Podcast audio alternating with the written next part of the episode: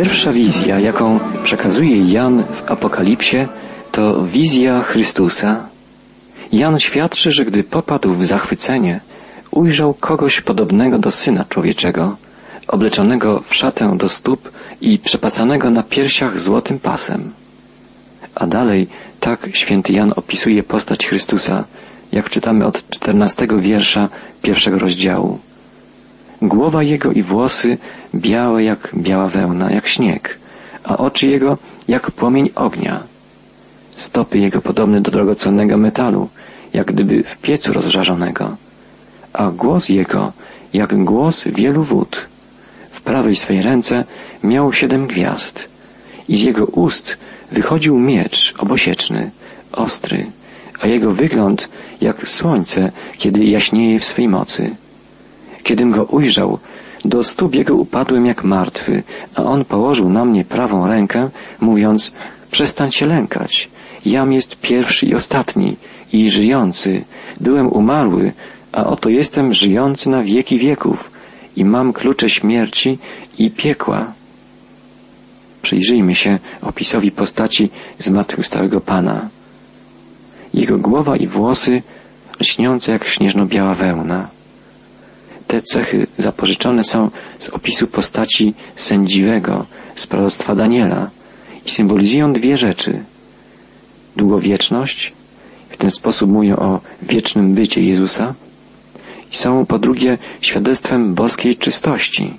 Śnieg i biała wełna to symbole nieskazitelnej czystości.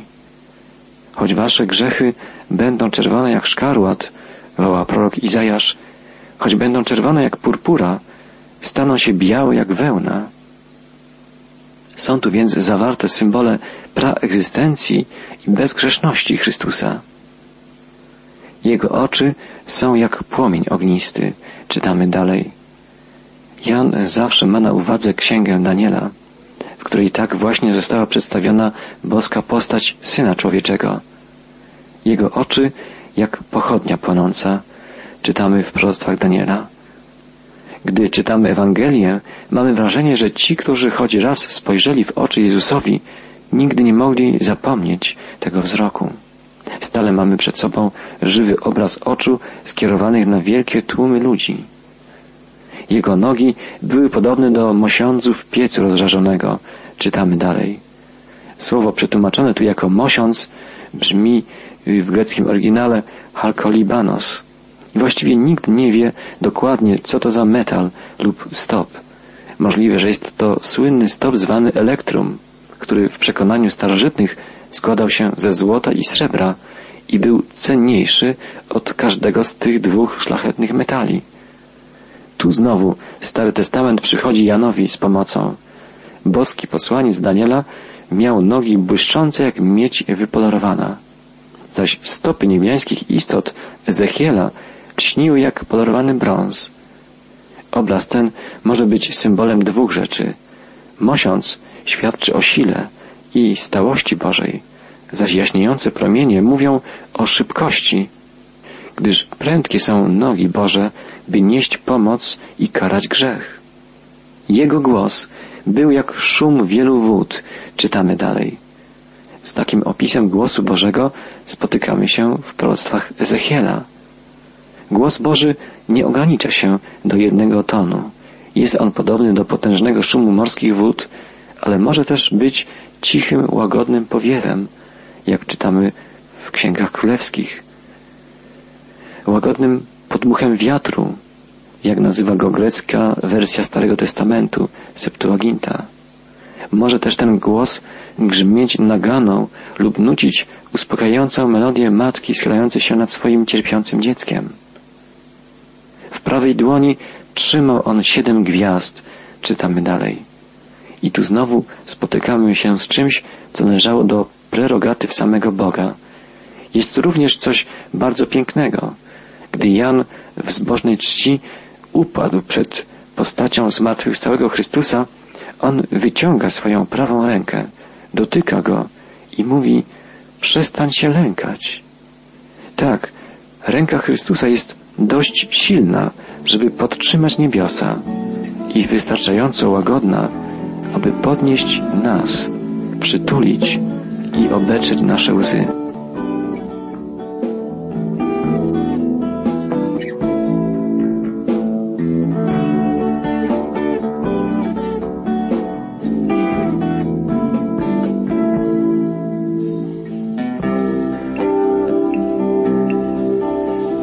Opisie postaci zmartwychwstałego Chrystusa pojawia się niezwykły element. Czytamy, z jego ust wychodził obosieczny ostry miecz. Wspomniany tu miecz nie był długi i cienki jak szpada szermierza. Był to krótki, szeroki miecz do walki wręcz. I znowu ten element obrazu pochodzi ze Starego Testamentu. Prorok Izajasz tak wołał, rózgą swoich ust będzie chłostał zuchwalca. I pisał też, uczynił moje usta ostrym mieczem. Symbolizm ten wyraża przenikliwe wartości Słowa Bożego. Jeżeli uważnie przysłuchujemy się słów, słowom Boga, żadna tarcza hipokryzji, za którą y, próbujemy się ukryć, nie jest w stanie mu się przeciwstawić. Słowo Boże przenika nas, prześwietla, pozbawia wszelkich złudzeń ukazuje nasz grzech i prowadzi w efekcie, gdy jesteśmy szczerzy, do oczyszczenia. Słowo Boże jest żywe i skuteczne i ostrzejsze niż wszelki miecz obosieczny. Czytamy w liście do Hebrajczyków. A w drugim liście do Tesaloniczan znajdujemy takie słowa apostoła Pawła a wtedy objawi się ów niegodziwiec, którego Pan Jezus zabije tchnieniem ust swoich. Dalej czytamy, jego oblicze jaśniało jak słońce w pełnym swoim blasku. W Księdze Sędziów spotykamy się z wielkim obrazem, który Jan mógł mieć tutaj na uwadze. Nieprzyjaciele Boga zginą, a ci, którzy Go miłują, czytamy w piątym rozdziale Księgi Sędziów, są jak słońce, gdy wschodzi w swojej mocy. Jeżeli odnosi się to do tych, którzy Boga miłują, to ileż bardziej musi się to odnosić do umiłowanego Syna Bożego. Niektórzy komentatorzy widzą tu nawet coś wspanialszego, mianowicie wspomnienie faktu przemienienia. Jezus został przemieniony przed oczami Piotra, Jakuba i Jana i zajaśniało oblicze Jego jak słońce, czytamy w Ewangelii Mateusza. Ktokolwiek był świadkiem tego widoku, ten nigdy nie był w stanie zapomnieć tego przeżycia. A skoro autorem tej księgi jest ten sam Jan, apostoł, to możliwe, że twarz zmartwychwstałego Chrystusa przypomniała mu o tym niezwykłym wydarzeniu na górze przemienienia. Dalej Jan pisze, gdy go ujrzałem, padłem do nóg jego, jakby umarły. Podobne chwile przeżył Ezechiel, gdy Bóg do niego przemówił. Również w Ewangeliach spotykamy wzmianki o tego rodzaju reakcjach. Na przykład, gdy Piotr niespodziewanie złowił wielką ilość ryb i uświadomił sobie, kim jest Jezus, upadł do jego nóg i poczuł się wielkim grzesznikiem.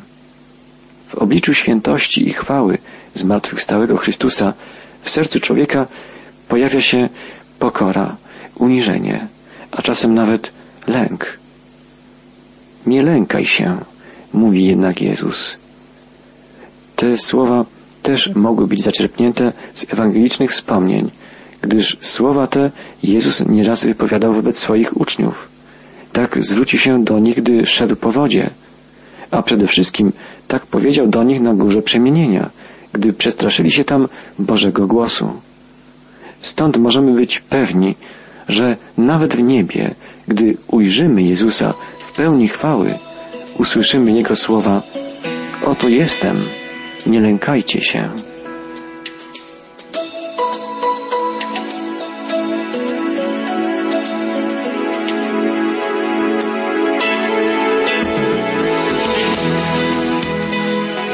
Słuchacie Państwo programu Marka Cieślara Wędrówka przez Biblię. Od poniedziałku do piątku każdego tygodnia studiujemy razem Pismo Święte. Zapraszamy do dyskusji i wspólnej modlitwy z nami. Adres i telefon zostanie podany na końcu programu.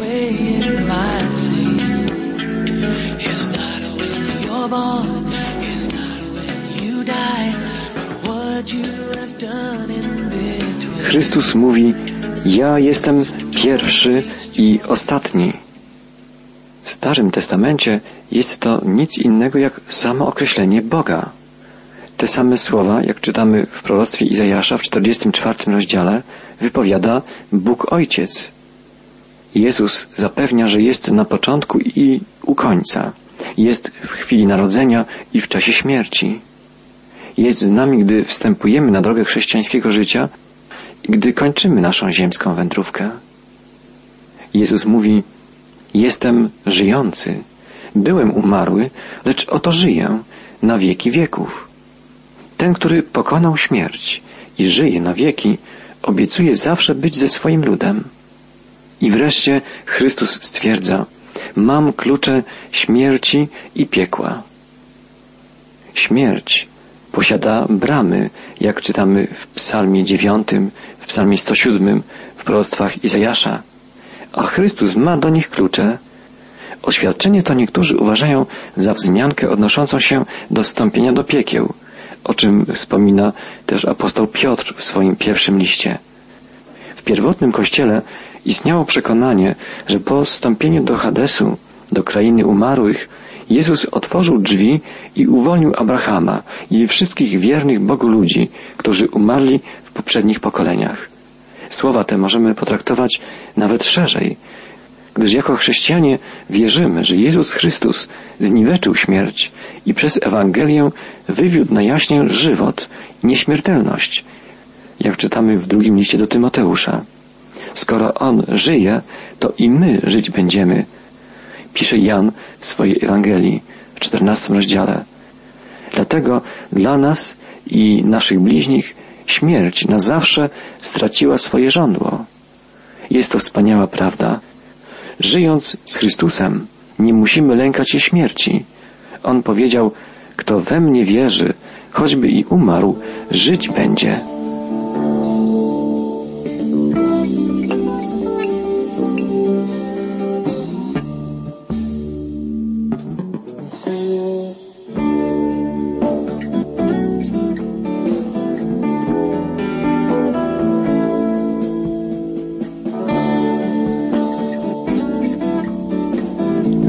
Dziewiętnastym wierszu pierwszego rozdziału Księgi Apokalipsy znajdujemy następne słowa Chrystusa. Poleca on Janowi, napisz więc to, co widziałeś, i to, co jest, i to, co potem musi się stać. Jest to zapowiedź dwóch części objawienia Jana. Słowa to, co jest, odnoszą się do siedmiu kościołów, natomiast słowa, co potem musi się stać, zapowiadają część prorocką Apokalipsy. W dwudziestym, ostatnim wierszu pierwszego rozdziału Księgi Apokalipsy czytamy Co do tajemnicy siedmiu gwiazd, które ujrzałeś w mojej prawej ręce i co do siedmiu złotych świeczników, siedem gwiazd to są aniołowie siedmiu kościołów, a siedem świeczników to jest siedem kościołów. Zmartwychwstały Chrystus podaje wyjaśnienie odnośnie siedmiu gwiazd i siedmiu świeczników. Siedem świeczników to siedem kościołów. Jednym z wielkich przywilejów Kościoła i każdego chrześcijanina jest to, że jest światłością świata. Jeden z dawnych komentatorów greckich zauważa tu y, ciekawą rzecz. Kościoły są powołane nie po to, aby być światłem, lecz świecznikiem, na którym znajduje się światło. Kościoły same nie wytwarzają światła, dawcą światła jest Jezus Chrystus. Kościoły są tylko naczyniami, w których to światło operuje. Światło chrześcijanina zawsze jest światłem zapożyczanym. I dotyczy to każdego chrześcijanina indywidualnie i każdego kościoła lokalnego, a także kościoła jako całości. Zawsze światło chrześcijańskie ma swe źródło w Jezusie Chrystusie. Jednym z wielkich problemów Księgi Objawienia, Księgi Apokalipsy są aniołowie kościołów, o których tutaj mowa. Istnieje więcej niż jedna odpowiedź na pytanie, kim oni są. Słowo angelos w greckim oryginale występujące posiada dwa znaczenia. Oznacza albo anioła, albo o wiele częściej posłańca. Niektórzy uważają zatem, że posłańcy wszystkich kościołów przybyli, aby otrzymać od Jana poselstwo, a następnie zanieść je swoim zgromadzeniom. Gdyby tak było, każdy list rozpoczynałby się słowami do posłańca Kościoła i tak dalej. Jeżeli chodzi o język grecki, taki zwrot byłby poprawny. Trudność jednak polega na tym, że poza naszym tekstem i poza listami do siedmiu kościołów słowo angelos występuje w Apokalipsie jeszcze ponad pięćdziesiąt razy i zawsze oznacza anioła. Druga interpretacja zakłada, że słowo angelos oznacza biskupa kościoła. Możliwe, że biskupi spotkali się z Janem, albo że kieruje on swoje listy bezpośrednio do nich. Za teorią tą przemawiają słowa proroka Malachiasza, który y, w drugim rozdziale Księgi Malachiasza tak czytamy, gdyż wargi kapłana strzegą poznania, a z jego ust ludzie chcą mieć wskazania, gdyż on jest posłańcem Pana zastępów. W greckim Starym Testamencie zamiast słowa posłaniec występuje słowo angelos i stąd tytuł ten może odnosić się do biskupów Kościoła. Są oni posłańcami Pana dla swoich wspólnot i właśnie od nich Jan przemawia w ich imieniu. Wyjaśnienie to ma sens, chociaż tak jak w pierwszym przypadku nie jest zupełnie przekonujące. Jeszcze inni komentatorzy uważają, że występuje tu pojęcie aniołów stróżów. W hebrajskiej myśli religijnej każdy naród posiadał swego opiekuńczego anioła. Tak czytamy na przykład w księdze Daniela w dziesiątym i dwudziestym rozdziale. I tak na przykład Michał był aniołem stróżem Izraela. Również ludzie posiadali swoich aniołów stróżów. Sam Jezus mówił o aniołach opiekujących się małymi dziećmi, jak czytamy w osiemnastym rozdziale Ewangelii Mateusza. Jeżeli przyjmiemy takie znaczenie, to trudność polega na tym, że aniołowie ci są strofowani za grzechy Kościoła. Orygenes uważał, że tak właśnie było, ponieważ anioł opiekujący się Kościołem był podobny do wychowawcy dziecka. Jeżeli dziecko popełniło błąd, obciążano tym wychowawcę. Jeżeli popsuło się coś w Kościele, Bóg obciążał tym jego anioła. Jednak i tu pojawia się trudność, która polega na tym, że chociaż adresatem listu jest anioł Kościoła, to jego treść niewątpliwie odnosi się do członków tego Kościoła. Żadne z tych wyjaśnień nie jest więc w pełni zadowalające. Możliwe jest też, iż aniołowie są po prostu idealnymi, niejako symbolicznymi odpowiednikami samych kościołów. Jedno jest pewne. Słowa Jezusa, przekazane przez Jana, adresowane są do wszystkich członków Kościoła, do całej wspólnoty wyznawców Chrystusa.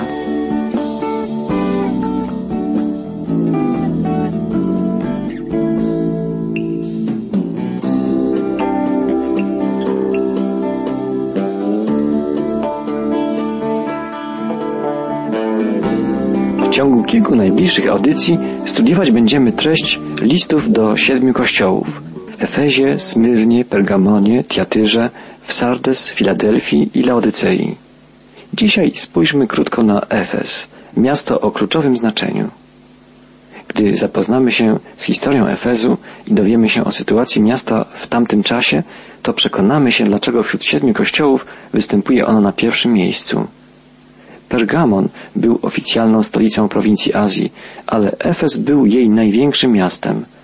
Miasto nosiło dumny tytuł pierwszej i największej metropolii w Azji. Rzymski pisarz nazywał je światłem Azji. Przyjrzyjmy się więc czynnikom, jakie składały się na wielkość tego miasta. Za czasów Jana Efes był największym portem w Azji. To przez Efes prowadziła droga z dalekiego Eufratu i Mesopotamii do Morza Śródziemnego. Tędy też prowadziła droga z Galacji do morza. Efes był też zwany bramą Azji.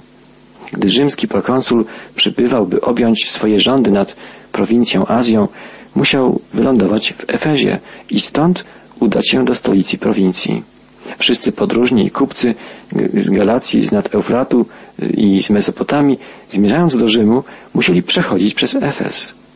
Później, gdy chrześcijanin chrześcijanie z Azji byli sprowadzani na rzymskie areny. Bity trakt między Efezem i Rzymem Ignacy nazwał traktem męczenników. łączyła Efes i Rzym wspaniała bita droga. Położenie geograficzne uczyniło Efes najbogatszym i największym miastem w całej Azji. Później trafnie określanym jako jarmark próżności starożytnego świata. Efes wyróżniał się też pod względem politycznym. Było to wolne miasto. Cesarstwie Rzymskim tylko niektóre miasta miały statut miast wolnych. Ten szczególny zaszczyt nadawano im ze względu na wyjątkową rolę w imperium. Efes był też ośrodkiem kultu Artemidy, lub inaczej Diany Efeskiej. Świątynia Artemidy była jednym z siedmiu cudów starożytnego świata. Efes miał też słynne świątynie poświęcone rzymskim cesarzom, Klaudiuszowi i Neronowi. Był najsilniejszym ośrodkiem religii pogańskiej. Będąc ośrodkiem kultu, świątynia Artemidy była również ośrodkiem zbrodni i niemoralności. Teren świątyni był swego rodzaju azylem. Każdy przestępca tutaj mógł czuć się bezpiecznie. Świątynia posiadała setki kapłanek uprawiających nierząd sakralny. Wszystko to sprawiało, że Efes był miejscem wyjątkowo przewrotnym. Heraklit, jeden z najsłynniejszych filozofów starożytności, był znany jako płaczący filozof.